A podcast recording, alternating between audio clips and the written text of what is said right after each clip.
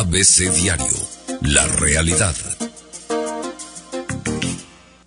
ABC Diario, vida sana. 8 con 16, más temprano que el viernes pasado, doctora Irma Quintanilla. Como siempre, con muchísimo gusto. Gracias. Con nuestra participación en este espacio de vida sana. El tema de pareja ha dado mucho de, de qué hablar y seguirá dando. Sin embargo, también están otras peticiones. Vamos a mirar ese subsistema parental de padres a hijos y nos dicen cómo disciplinar, qué estar haciendo. Hay muchos problemas ahorita de autoridad y los padres están con muchas ocupaciones y con muchas situaciones que los están distrayendo. ¿Contribuye todo esto a que se descomponga el tejido social? Por supuesto, por eso este, este tema también es muy importante. Todo el tema de familia, de verdad, abona para ir construyendo y reconstruyendo este tejido social que, que aquí nace. Fíjate que la diócesis de Querétaro declaraba hace, hace unas horas prácticamente la importancia que tiene la familia y cómo tiene uno que protegerla, cuidarla y verla. Definitivamente. es la base. Lo que siempre hemos platicado tú y yo aquí. Claro. La, base de la sociedad. Así es el núcleo básico, definitivamente. Y, y hay que ver quiénes sí somos. Y hay que poner esa disciplina inteligente. No olvidemos que los padres son el poder posición, que tienen esa jerarquía, ese poder, esa autoridad, que va a servir para qué? Para enseñar a cumplir la palabra empeñada, para acabar lo que se empezó, para esforzarse por hacer muy bien todo desde el principio. Todo, por supuesto, que debe ser basado en el amor, pero se tienen malos entendidos al respecto.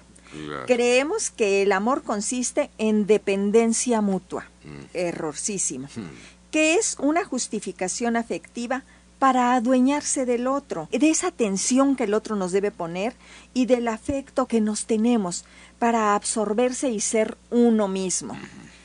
Esta confusión entre dependencia y amor, independientemente del vínculo que se trate, ya sea de pareja, de hijos, de amigos, va a generar sentimientos y actitudes posesivas que van a llevar a dependencias e incluso adicciones hacia estas personas.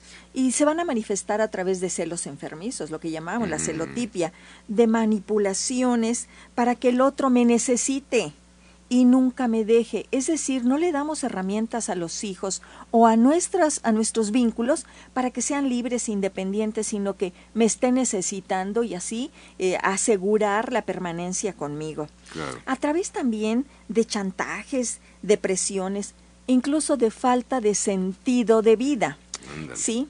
Cuando realmente el amor es cuidar, responder, respetar y conocer al otro de tal manera que establezcamos vínculos profundos mutuamente nutritivos y no lo estamos haciendo.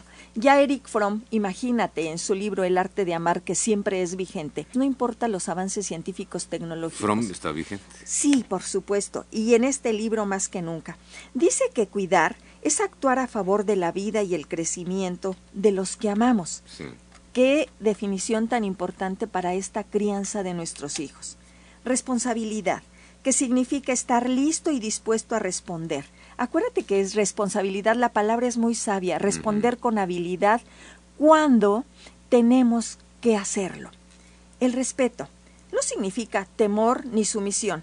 Viene de la palabra respicere, que significa mirar.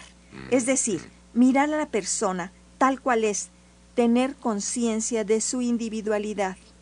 Y por último, pues sí está ese conocimiento dicen que nadie puede amar lo que no conoce.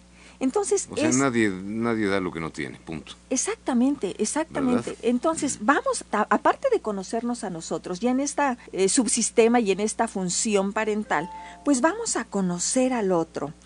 Y es para conocerse, es necesario comunicarse, porque no somos adivinos. Percibir la realidad del otro, percibir su forma de ver e interpretar las cosas, percibir sus emociones, conectarse emocionalmente y afectivamente con los otros. Si no lo hacemos, de verdad, nunca vamos a conocer a los otros, a ese ser humano que aunque sea tu hijo, si no partes de estos principios, de verdad no lo vas a conocer. Y siempre vas a creer que es tu posesión y hablamos, mi esposa, mi hijo, mi hija, mi esposo, mis amigos, o sea, esa actitud tan posesiva que nos impide dejar al otro crecer. Y tenemos actitudes de sobreprotección, de no cuidado, de no darles las herramientas, sino de esa sobreprotección a través de las cuales estamos haciendo lo que el otro debe hacer por sí mismo e impidiendo su crecimiento y desarrollo. No confundamos al amor, porque el amor es entrega, crecimiento y todos estos elementos de los que acabo de hablar, y nunca posesión, nunca atrapar, nunca manipular, nunca chantajear. Amar es dar esa libertad. Y como decían, cuando tú amas a alguien, incluso en esa libertad, tiene de no elegirte estar contigo. Y en esa libertad, pues tiene todo su derecho y puede irse. Y de hecho, en cuanto a los hijos, ese es el objetivo, crecer y fortalecer sus alas de tal manera, con todos estos elementos, para que no nos necesiten, para que vivan su propia vida, para que se equivoquen por sí solos, pero también. aprendan por sí solos. Es el chiste. Sí, definitivamente. Y no nos estamos mirando en esta gran función.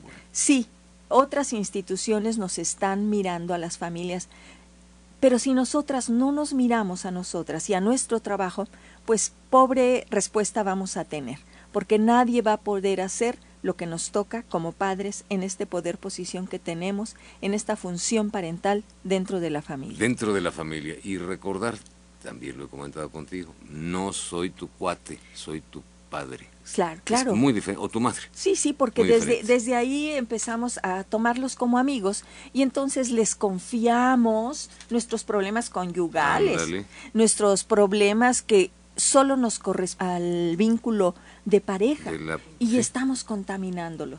Y no les damos esa certeza, no ponemos los límites, porque entonces ellos se sienten nuestros iguales, no porque en dignidad no lo sean, no, sino que debe haber esa estructura del lugar que ocupamos como padres y del lugar que ocupan como hijos. Y desde ahí ellos van a sentirse contenidos, respetados, amados, guiados, porque de otra manera el darles el poder que no les toca los confunde les da tanto miedo y empiezan a no saber hacia dónde dirigirse. Además, el ser padre, en mi opinión, es un grado mucho, muy superior al de ser amigo.